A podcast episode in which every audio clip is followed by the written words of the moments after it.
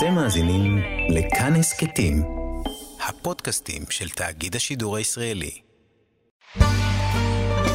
חברותה עם ידידיה תנעמי, והערב לימוד משותף עם הרב אוהד טהר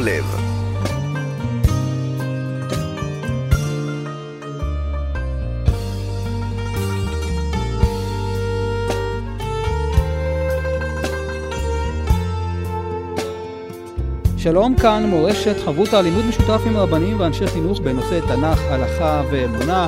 הערב אנחנו לומדים אגדה יחד עם הרב אוהד תהרלב, ראש מדרשת אות לידנבאום וחבר בארגון רבני בית הלל, כאן ליד המיקרופון, ידידיה תנעמי. שלום לך הרב אוהד תהרלב. ערב טוב ידידיה לך ולמאזינים. אנחנו נמצאים אה, בין יום הכיפורים לבין אה, סוכות. אני מתאר לעצמי שבחרת אגדה שמחברת את כל העניינים הללו.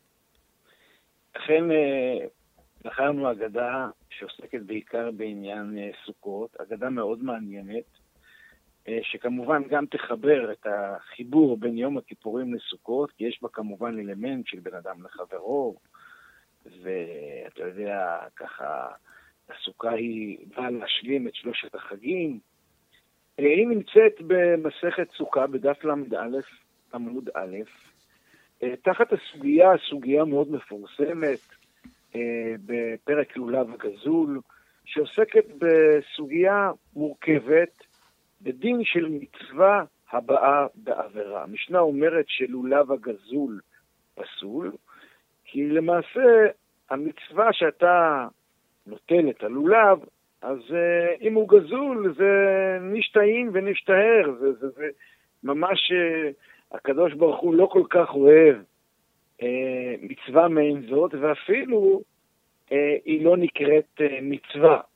Mm-hmm. אה, אני רוצה טיפה להרחיב על העניין לטובת המאזינים שלנו, אה, ולומר שצריך אה, להבין את העניין. זאת אומרת, אה, למשל, אדם שגנה, גזל לולב, אז באמת החפץ שהוא משתמש למצווה הוא גזול. אז הוא לא יצא ידי חובה. אה, לעומת אדם, כדי לבאר את זה יותר טוב, אדם ששמע שמת לא מת, וקרא את בגידו בשבת, הוא אמנם חילל שבת, אבל דין קריאה הוא יצא. בניגוד אם הוא גזל בגד והוא עשה את הקריאה בבגד שהוא גזל. כי אמנם אסור לקרוע, אבל החפץ של המצווה שבו הוא קורע שייך לו. ולכן יש משהו בעשיית אה, מצווה אה, שבאה לידי על ידי עבירה, המצווה עצמה, החפץ עצמו של המצווה, הוא בעצם מבטל את המצווה וזה לא נקרא מצווה. הסיפור שלנו לא נמצא על חפץ כמו לולב, אלא דווקא על סוכה. ופה יש שאלה גדולה, האם אפשר לגזול סוכה? מה השאלה? אה, סוכה היא מחוברת לקרקע. האם ניתן לגזול קרקע של חברי? אה, כי בעצם קרקע לא נגזלת, הקרקע רשומה על שמי. זה שמישהו החליט לגור בדירה שלי, או לבנות סוכה על הקרקע שלי, זה עדיין אה, לא הופך את הקרקע שלו, הוא לא עשה שום שינוי, הוא לא העביר את הקרקע מבעלותי אה, לבעלותו. אבל ואכן... מה קורה עם כל מה שהוא בנה, אם זה עצים, או, אם זה סכך? או, או, באמת פה העסק מתחיל להיות מורכב. זאת אומרת, אני יכול לגנוב סוכה שנמצאת על עגלה, כי לקחתי את כל העגלה עם הסוכה, על מכונית.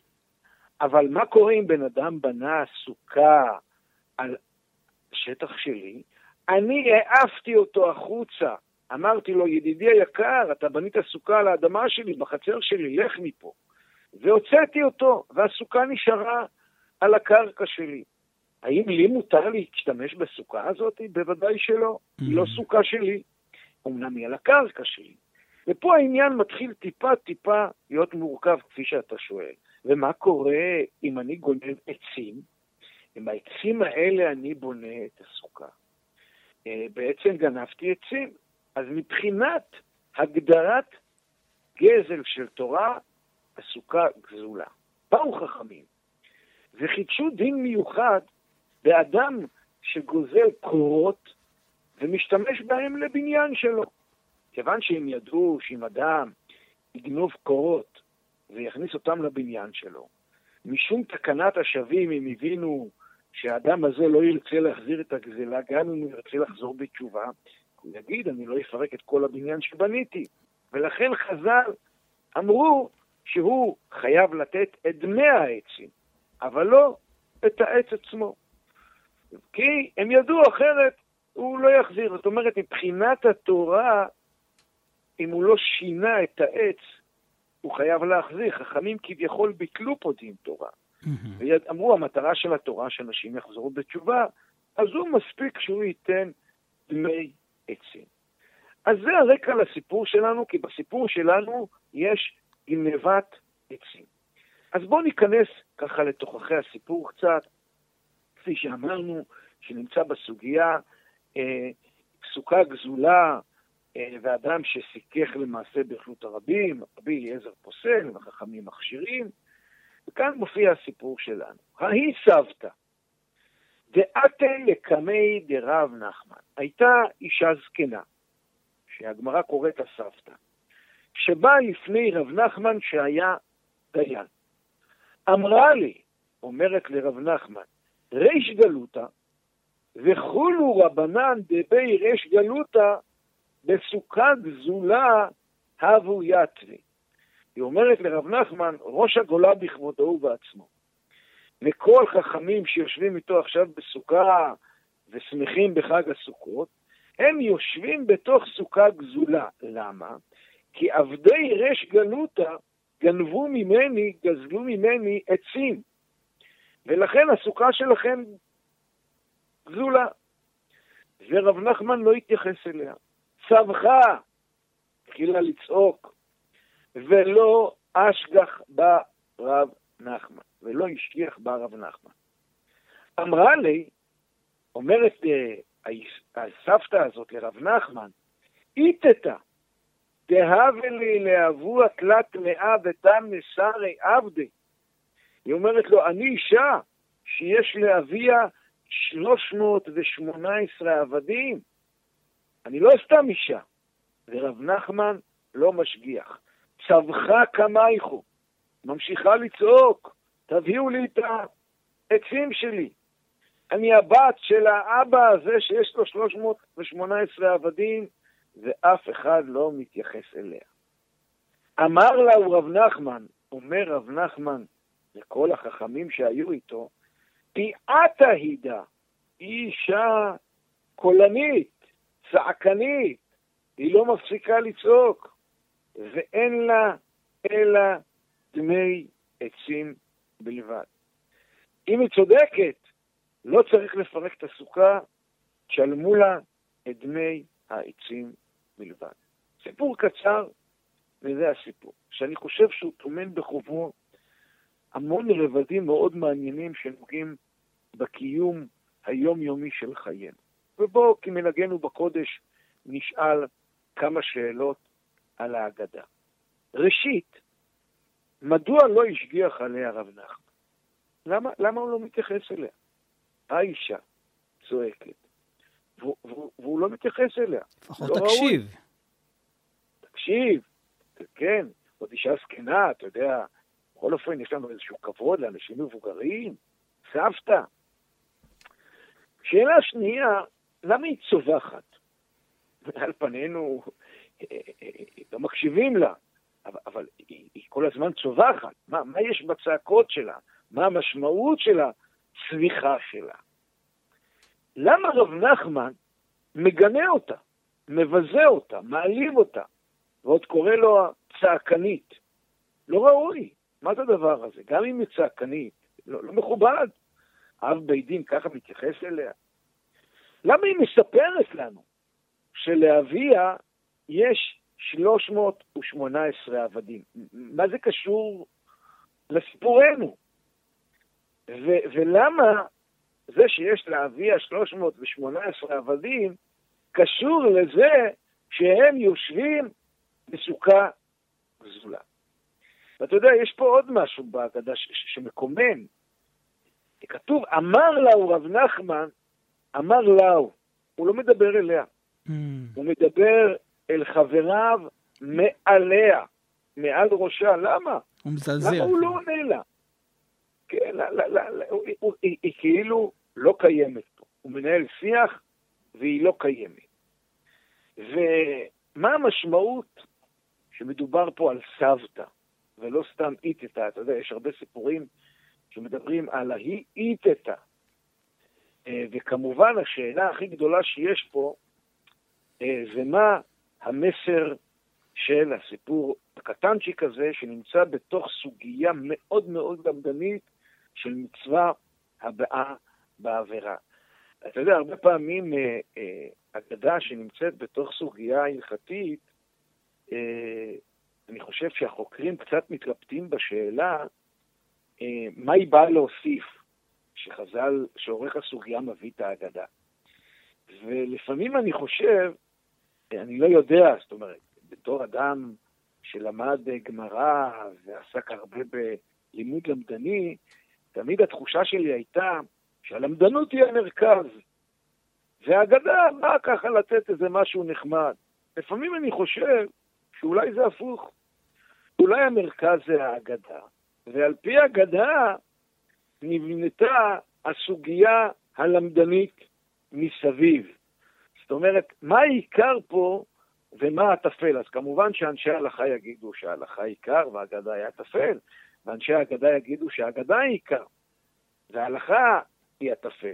אבל פה יש לנו סוגיה מאוד למדנית, שאני חושב נוגעת ברובדים נוספים בקיום היומיומי שלנו, ולא רק הלכה. אני יודע שיהיו שיגידו שהכל זה הלכה, אבל בכל אופן, יש תמיד מטה הלכה, יש לפנים משורת הדין, יש מוסר, יש פסיכולוגיה, יש המון תחומים שקשורים לחיינו היהודים, לקיום התורני שלנו, לחיבור שלנו עם הקדוש ברוך הוא, ונדמה לי שהאגדה פה נוגעת בכמה וכמה רובדים. תראה, לי יש שאלה שחלפה ראשי בכל הזמן שקראת. הרי כל כן. הסוגיה שהתחלת, אתה דיברת על גזלנים, תקנת השבים, שאם עכשיו תבוא ותבקש ממנו לפרק את העצים, אז זה ימנע ממנו לחזור בתשובה, כי יגיד, מה, אני אפרק עכשיו את כל הבית? אבל כאן בסיפור מדובר על העבדים של רש גלותא. ורש גלותא אולי צריך להיות אה, דוגמה אישית. הרי מדובר כאן על סוכה שאפשר אה, לפרק ולהחליף את העצים. אני מתאר לעצמי שלרש גלותא אין בעיה להשיג עצים ממקור אחר. אז למה הרב נחמן כאן לא משגיע, לא מברר, וכאילו הכל בסדר? אתה אומר שהשאלות רק מקבלות משנה תוקף. כן. כי מדובר פה באישיות ציבורית, שהיינו מצפים ממנו, גם אם מותר, התייחסות אחרת לסיטואציה. אכן. אתה יודע, זה מזכיר הרבה פעמים באמת את היועצים, את העובדים, של אדם שנמצא במנהיגות ציבורית מרכזית, שלא תמיד מתנהגים אה, כמו שצריך, אז אמנם הם עבדיו, אבל עדיין, עבדי המנהיג לא מותר להם הכל. ואם אתה מחויב להלכה, וריש גלות היה אדם בדרך כלל תלמיד חכם גם כן, ומנהיג, אה, ריש הגלות של, של היהודים, אה, הוא באמת שמר את ההלכה, ולכן באמת אה, זה מאוד קשה. זאת אומרת, גם אם נגיד יש לה דמי עצים, אתה אומר, היינו מצפים. שריש הגלות אה, יתנהג אה, אחרת. אה, זה נכון, אבל אני חוזר עוד פעם לשאלה ששאלתי, כי לכאורה יש פה סוגיה מאוד מאוד למדנית, מאוד הלכתית. הרי, הרי מראש יש לנו בעיה עם אדם שלוקח קורה ושם אותה בבניין שהוא בונה. אה, כי חז"ל, זה בדיוק מה שחז"ל באו ואמרו, יש תקנת שווים, אז אולי מבחינה מוסרית היינו מצפים פה משהו אחר, אבל מבחינה למדנית, בעצם הוא לא חייב להחזיר. כן. אה, רק דמי עצים. ולכן באמת אה, רב נחמן פותר אותה כלאחר יד. כנראה שהיו פה עוד כמה דברים, שככה רב נחמן וריש גלותא ניסו להתעלם ממנה. משהו שנמצא מתחת אה, להגדה, מתחת לפני השטח, ובאמת בזה אני רוצה אה, לנסות ככה לגעת בדברים שנמצאים בין השורות. אתה יודע, בדרך כלל אגד, אנחנו מביאים אגדות ארוכות. דווקא האגדות הקצרות הן אה, קצרות מבחינת כמותית, אבל הרבה פעמים בין השורות, בלובן שבין הצבע השחור יש הרבה מאוד. חברותה עם ידידיה תנעמי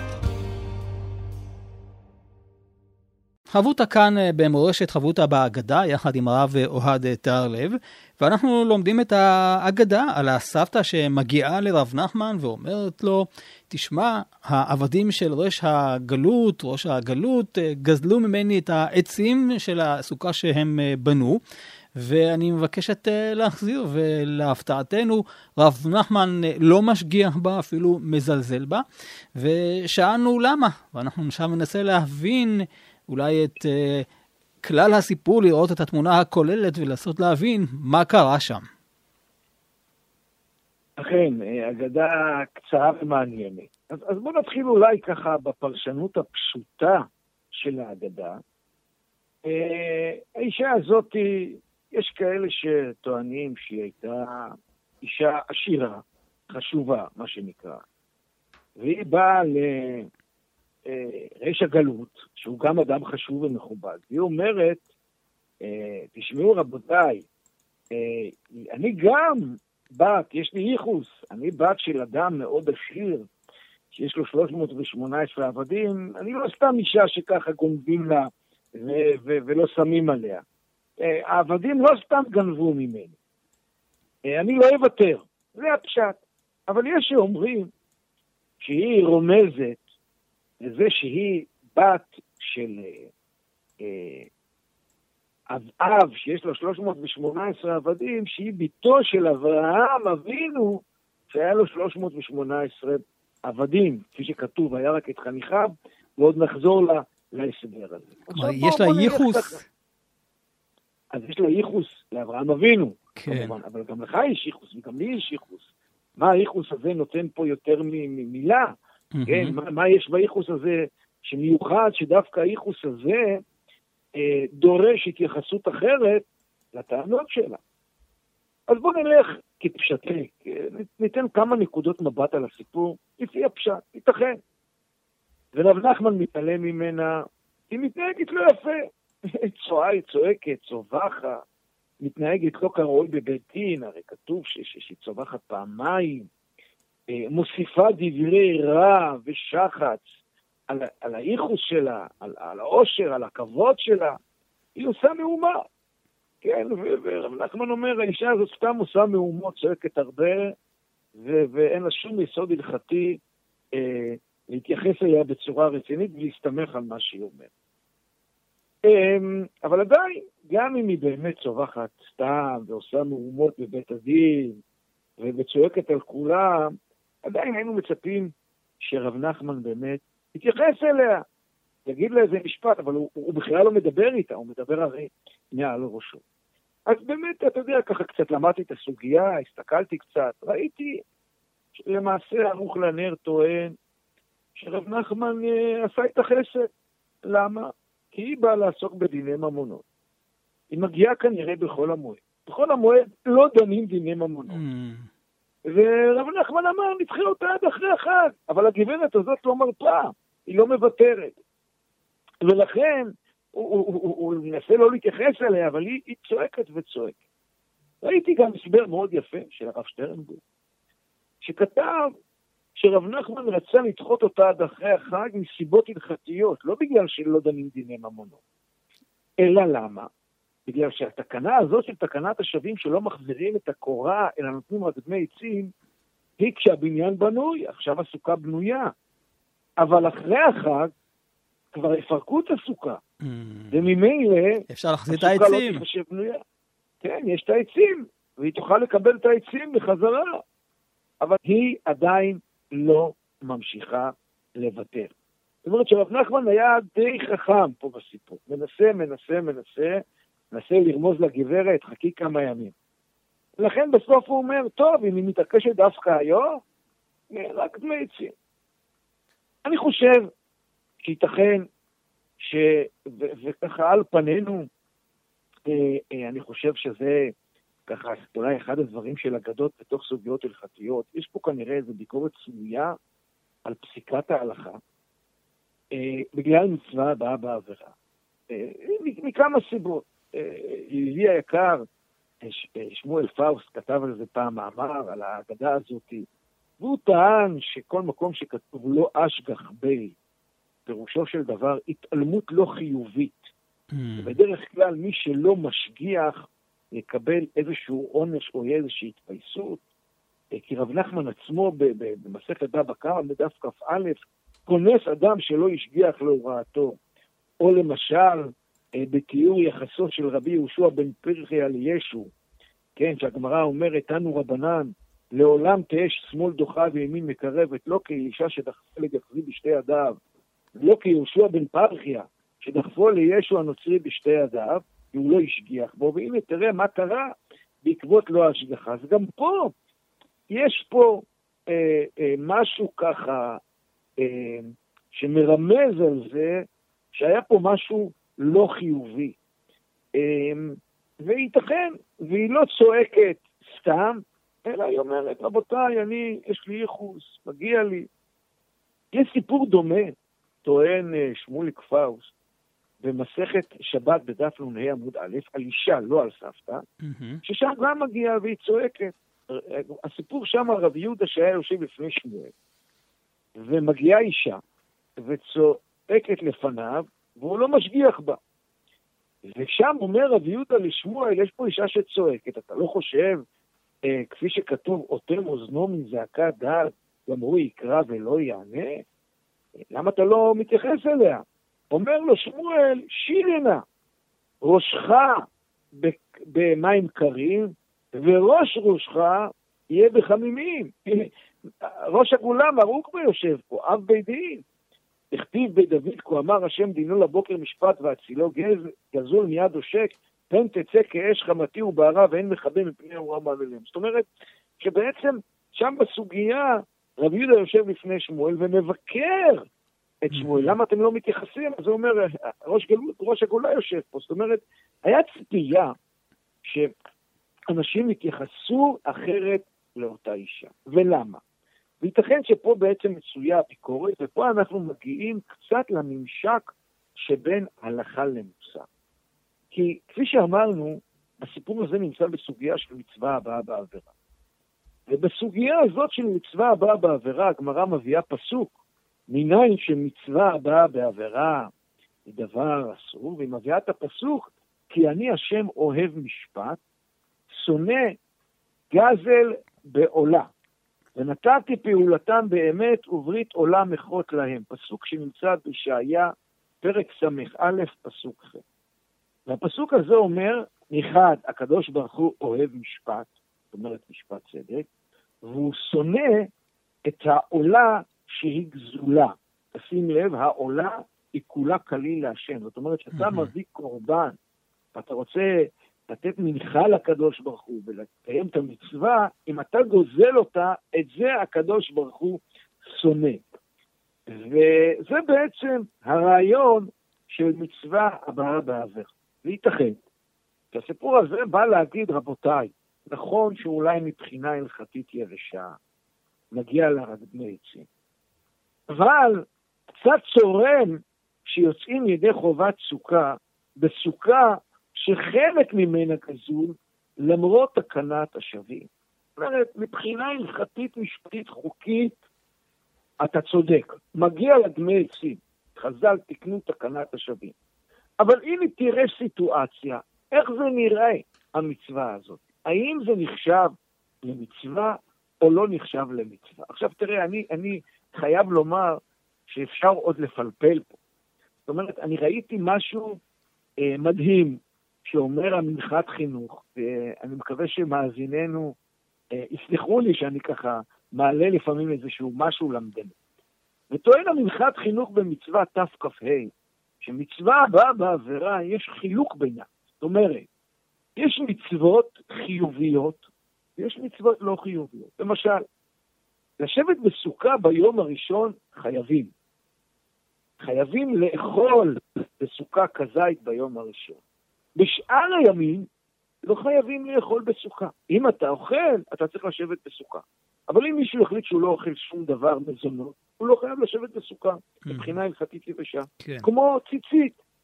ציצית, יש מצווה, אם אתה לובש בגד ארבע כנפות, אתה חייב ציצית. זאת אומרת, אדם שאכל ביום הראשון ולא ישב בסוכה, לא קיים מצוות סוכה. אדם שלבש בגד ארבע כנפות ולא שם ציצית, לא קיים מצוות ציצית. אבל אדם שבחר לא לאכול בשישה ימים הנוספים של סוכות, או, או לא ללבוש בגד של ארבע כנפות, מבחינת התורה, הוא לא עבר עבירה והוא גם לא קיים מצווה. ולכן טוען המנחת חינוך, שבאמת, הם לא עשו פה שום דבר, הם גנבו, ישבו אולי בחול המועד, ביום הראשון, אולי גם מבחינת התורה, הם לא קיימו, אבל, אבל, אבל זה, הם, הם, אין להם שום מצווה, הם סתם חושבים. זאת אומרת, יש ניסיון מאוד מאוד אה, אה, לעגל את הקושי המוסרי שקיים. אני חושב שהאישה הזאת צועקת, צעקה, את צעקת המוסר, זאת אומרת, יש לנו פה קונפליקט בין ההלכה לבין המוסר. וזה לא אומר שהוא יוצאים ידי חובה, אבל, אבל בוא נגיד, לא ראוי לעשות כך. האישה הזאת, הזקנה, באה וצועקת ואומרת, רבותיי יקרים, יכול להיות שאתם תיתנו לי דמי עצים? האם נראה לכם שהקדוש ברוך הוא אוהב אה, את, ה, את המצווה שלכם? אתם תקיימו מצווה, אבל איזה מין מצווה היא? והרבה פעמים נחמן... יש... ורב נחמן מה? אז הוא אה, נותן כאן את הצד ההלכתי, הוא היה מחויב כאן לצד ההלכתי, כי זו המסגרת של ההלכה?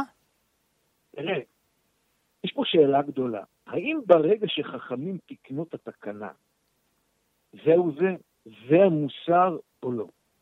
אה, רבי שמעון אה, פעם הגדיר דבר מאוד מעניין, וטען, מה שהתורה אומרת זה המוסר. Mm-hmm. אם חכמים תיקנו, זה לא אומר שהם הופכים את ההלכה למשהו מוסרי. לדוגמה, התורה אמרה שלא לאכול חזיר. לא לאכול חזיר זה לא טוב, זה לא ראוי, זה עושה לך דבר לא טוב. אבל אם חז"ל תיקנו תקנה, והתקנה הזאת כביכול, יש בה משהו שקצת מבטל את התורה, הם תיקנו את התקנה, אבל זה עדיין לא הופך את התקנה למשהו מוסרי. וזאת שאלה מעניינת, פילוסופית. האם מה שחז"ל תיקנו הופך את הדבר למוסרי, או שהדבר היה מוסרי גם קודם? אפשר להגיד זה שהם תיקנו. זה המוסר, נקודה. זה לא גזול, מגיע לך. אבל הסוכה היא מאה אחוז, ואני מקיים מצווה בלי שום בעיה. אני לוקח את החוק ולא מסתכל מסביב שום דבר. זה החוק, זה הכללים, ככה צריך לעשות. זה כמו שאני אגיד, תשמעו, עכשיו מעמידים ואני רוצה להביא את זה כדוגמה מהפוליטיקה בלי לתת צד בסיפור, מעמידים את ראש הממשלה למשפט, האם לא טוב שהוא לקח סיגרי. אז, mm-hmm. אז יכול להיות שמבחינה חוקית זה היה בסדר גמור. הוא יצא נקי, אין חוק. או, או לתת למשל, כאילו, אה, אה, סיקור טוב בתקשורת. אין חוק. זאת אומרת, לא כתוב, אבל השאלה היא האם זה ראוי, זה כבר שאלה אחרת. בגלל זה לא נעניש ראש הממשלה. האם זה ראוי או לא ראוי? אותו דבר פה, לפעמים מערכת החוק, ככה היא. זה לא נחשב מצווה הבאה בעבירה. אתה תקבל את הדמי עצים, שלום על ישראל, לא צריך לפרק את הסוכה, קחי את הכסף ושבי בצד. Mm-hmm. מבחינה עקרונית, זהו זה. ופה יש קונפליקט של החוק עם המוסר. ואיך אה, פותרים את הקונפליקט הזה? אנחנו ננסה לעשות בחלק הבא של המשדר. חברותה עם ידידיה תנעמי. חברותה כאן אה, במורשת, ואנחנו uh, מסכמים עכשיו את האגדה לגבי אותה סבתא שבאה לרב נחמן, ורב נחמן לא משגיע עליה, וראינו את המתח בין ההלכה לבין המוסר. איך פותרים את השאלה הזאת? על פי מה הולכים? אני רוצה, ברור שהולכים לפי ההלכה, אבל uh, יש לפנים משורת הדין. אה, אני רוצה להכניס בין המוסר לבין ההלכה גם קצת פסיכולוגיה. תראה, רבי צדוק הכהן מלובלין, אה, דברי סופרים, אות ט"ז, כותב משהו מאוד מעניין. הוא כותב שיהודי אסור לו להתייאש אף פעם. אף פעם לא להתייאש. למה? לא משנה בענייני גוף, בענייני רוח. אף פעם, אפילו חרב חדה מונחת על צווארו של אדם, אל ימנע עצמו מהרחמים. גם אם הוא חוטא וירד לתחתית השאול, אל תתייאש אף פעם. מאיפה הוא מביא ראייה, כן? אה, זה כמובן מזכיר לנו קצת את רבי נחמן, אבל היה, אנחנו יודעים שהיה קשר בין רבי צדוק לרבי נחמן. אה, הוא טוען, תראה מה זה, כל היהדות, כל עם ישראל, נולד אחרי ייאוש גמור. אברהם ושרה היו זקנים, אף אחד לא שיער ששרה תוכל להעניק בגיל כל כך מבוגר, שאברהם יוכל ללדת, אף אחד לא העלה על דעתו, הנה, ממש ככה, פתאום נולד יצחק. זאת אומרת, גם שרה לא מאמינה, כי היא צוחקת הרי. ואופס, מגיע נס, וזה הרעיון של יצחק, צחוק הרי נובע תמיד מפרדוקס, ואופס, עם ישראל נולד מרגע ייאוש. אותו דבר, ישעיהו אומר, אמ, מי האמין לשמועתנו, אומרים חז"ל על זה במסכת סנהדרין דף צדק ז', אין בן דוד בא עד שהתייאשו מן הגאולה. זאת אומרת, הנה, תראו כמו אברהם, גם לעתיד לבוא, התייאשו, אז פתאום תגיע הגאולה. טוען, טוען אה, אה, רבי צדוק הכהן מלובלין, שזה בדיוק הסיפור שלנו. זה מה שעומד מאחורי אותה סבתא שבאה וצועקת. והיא באה ואומרת, תראו, אני, אבא שלי, היו לו אבי, זאת אומרת, אברהם אבינו, היו לו 318 עבדים. ומה זה הסיפור הזה? היא באה ואומרת, תראו, אברהם, הוא לא התייאש מזה ששבו את לוט. כתוב, היה רק את חניכיו, חז"ל אומרים שהוא לקח 318, יש כאלה שאומרים את אליעזר רק, ויש כאלה שאומרים בגימטריה 318 עבדים, ויצא למלחמה עם צבא קטן מאוד, והצליח להציל את לוט. זאת אומרת, היה כבר ייאוש, והנה הוא הצליח. אז כמו שהוא הצליח, גם אני אצליח. עכשיו, צדוק טוען שהמילה ייאוש היא 317, ועוד עם האדם שטוען, אז זה בכלל אה, 318. זאת אומרת, הנה, תראי, אומרת לסבתא, אני לא מתייאשת. זאת אומרת, למרות שאולי אתם חושבים שמבחינה הלכתית היה פה שינוי רשות, כלומר שינות העץ, ובאמת אתם חושבים שאדם שגוזלים, אפילו אם תחשבו לפי הדעה הזאת, יש כבר ייאוש בעלים, ולכן גם כן כביכול, זה כאילו לא שלי. אני לא מתייאשת, ואני באה וצועקת ואומרת, תחזירו לי את הגזלה. זאת אומרת, יש פה משהו פסיכולוגי, אבל אני רוצה אה, ללכת עוד צד. למה דווקא הפסיכולוגיה הזאת, שאין ייאוש בעולם, והיא לא מוכנה לוותר דווקא בהקשר שקשור לסוכה? ואני חושב שזה דבר נפלא. זאת אומרת, גזל, סוכה, ההיא סבתא. תראה, אה, בוא, בוא נלך על הרעיון של הסוכה. מה זה סוכה בעצם? אנחנו נמצאים בערב חג סוכה. סוכה מבטאת את הביטחון בקדוש ברוך הוא. סוכה מבטאת אה, איזשהו חיבוק של הקדוש ברוך הוא. יוצאים לדירת ארעי, אבל הרעיות, הביטחון שלנו בקדוש ברוך הוא. מה זה ביטחון שלנו בקדוש ברוך הוא? אומר הארי, שמאלו תחת ראשי וימינו תחבקני. ימינו, אומר הארי, וככה מסביר אותו רב חיים ויטל, בספר עץ חיים, תראה, אה, הסוכה יש שתי צפנות ומשהו, היד של האדם, הזרוע שלו, זה שני חלקים ועוד כף היד, ביחד זה שלושה חלקים. כשאדם מחבק את אשתו, את רעהו, החיבוק הוא כמו סוכה. זאת אומרת, כשאנחנו נכנסים לסוכה, אנחנו נכנסים לחיבוק, למשהו מאוד שורשי, לא סתם אה, אה, אנחנו מתגעגעים לסוכות בבית שלנו, ילדים מאוד אוהבים את סוכות. כי יש פה משהו מאוד אמהי, מאוד מאוד מחבק. כמו רחם, כפי שאמר רבי נחמן. אתה נכנס כאילו, וזה הרעיון של הסוכה, הסוכה היא אור מקיף. אדם מקיים את הסוכה, נכנס הסוכה בתוך הסוכה, כמו בארץ ישראל. משהו מקיף אותו, משהו מחבק אותו.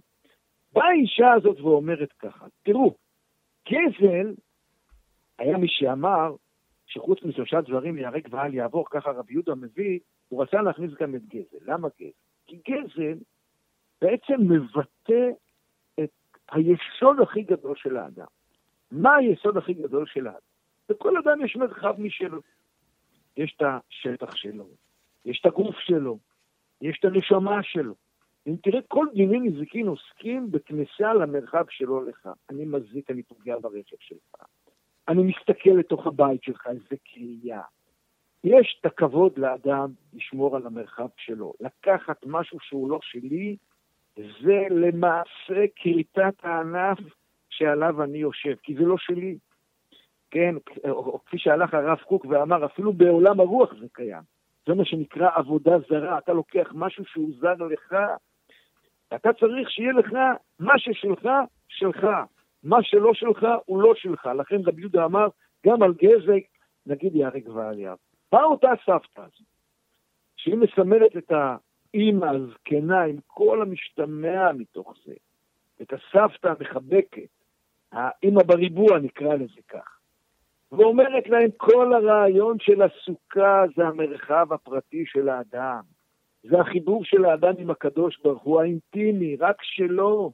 ושם אתם מכניסים קורה גזולה. אז אולי מבחינה הלכתית הסוכה כשרה. אולי מבחינה הלכתית אין לכם דמי עצים.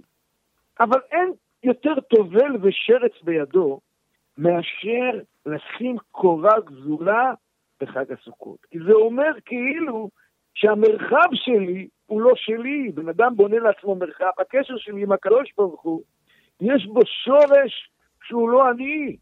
ובמובן מסוים זה נתינת בעיטה.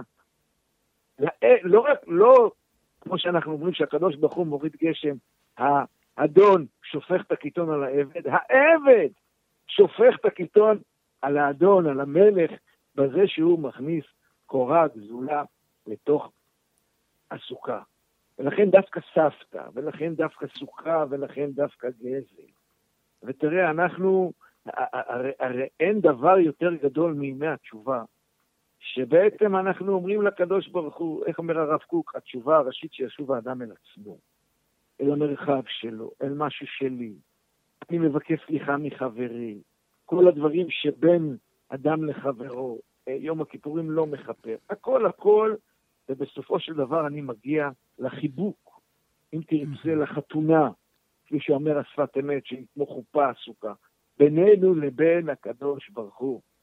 והנה בא מישהו, וכאילו, אני אשווה את זה אולי, אדם בא להתקדש עם אישה, והוא גונב את הטבעת, גוזל את הטבעת, במקום לקנות את הטבעת שלו. הרי אין דבר יותר, יותר שירת לחי מלתת מלקדש אישה בטבעת שגזלתי. כי כאילו כל הקשר, כל היסוד בנוי על משהו שהוא לא, שהוא כורת את הענף שעליו אנחנו יושבים. ולכן, אני חושב שהסיפור הזה מופיע פה, והאישה הזאת צועקת, היא לא מתייאשת. הייאוש הוא לא רק ייאוש שהיא לא מתייאשת מהקורות שלה, אלא היא לא מתייאשת, היא צועקת פה צעקה, את, את צעקת העולם. היא אומרת, רבותיי, תשימו לב, איזה מין סוכה יש לכם. איך אתם מתנהגים? אז בסדר, אתם יכולים לתת לי את פני העצים. אבל הסוכה שלכם היא בעצם לא סוכה, היא בעצם לא חיבור עם הקדוש ברוך הוא, ואתה יושב שם עם כל החכמים, עם ריש גלותא. הדבר ההפוך לגמרי שהיה צריך להיות, זה שהסוכה של ריש גלותא, כפי שאמרת בהתחלה, עם החכמים, וכל מי שיושב שם, תהיה, יסודה יהיה בקורה זולה. כי זה אומר שהסוכה היא בעצם לא סוכה מבחינת הרעיון הרוחני שעומד מאחוריה. ואולי צריך להוסיף שכל הרעיון של סוכות הוא לקחתם לכם משלכם, ובעצם זה ההידור של כן. הסוכה. כן, זה נכון, אבל זה נאמר דווקא על, על, על, על לולב, לקחתם לכם. דווקא חז"ל אומרים שאדם יוצא בסוכתו של חברו, אבל, אבל אני חושב שאפשר ללכת פה עוד דבר. כל האזרח בישראל ישבו בסוכות, סוכות, סוכה שעושה את כל ישראל חברים. חברים.